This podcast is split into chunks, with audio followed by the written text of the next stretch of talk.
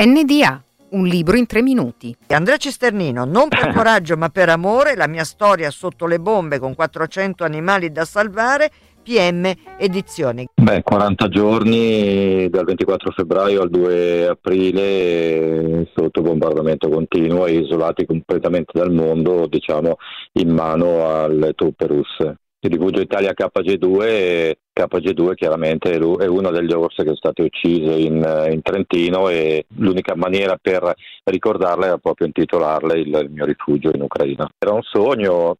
che avevo da piccolo perché mi piaceva molto il disegno, le arti creative e poi mi regalarono una, una Polaroid, un, un, mio zio, incominciai a fotografare, da lì nacque questo amore per la fotografia, poi con i primi soldi che eh, diciamo col primo stipendio che presi eh, al lavoro, quando andai a lavorare mi comprai la mia prima macchina analogica, una Fujica ST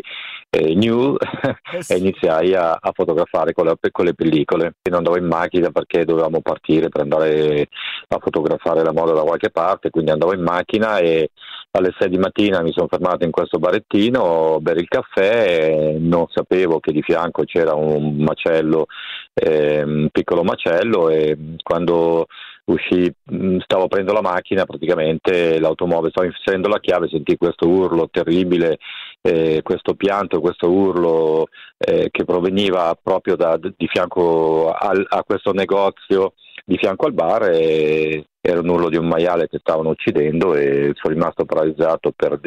diversi, diversi minuti e poi da lì la mia vita è cambiata. Diciamo che per, siamo andati poi a mangiare con un amico, con un mio amico belga, un fotografo belga e quando ho visto ho preso la solita bistecca che mangiavo come tutti, insomma,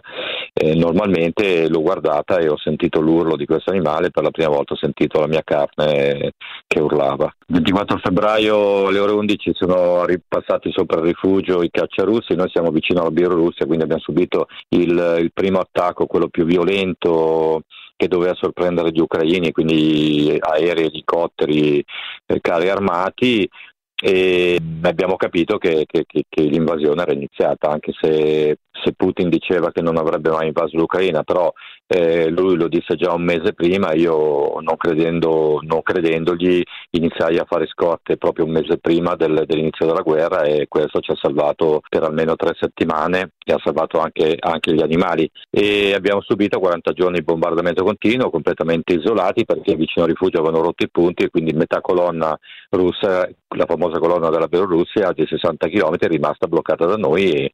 e noi siamo diventati territorio russo isolati da tutti, quindi non ci poteva salvare nessuno e loro potevano fare tutto quello che volevano. Però avevo già deciso di restare, anche un mio amico italiano era lì, mi ha detto io vado via, salgo in macchina e me ne vado, vieni con me, ho detto no, io ho deciso di restare e nonostante il pericolo fosse così grande, c'era il rischio anche di morire, eh, ho deciso di restare perché sono sempre stato coerente con le mie scelte, quindi eh, penso che una persona quando ha degli obiettivi li deve perseguire anche se sa insomma, di rischiare tanto. Andrea Cisternino, non per coraggio ma per amore, la mia storia sotto le bombe con 400 animali da salvare, PM Edizioni.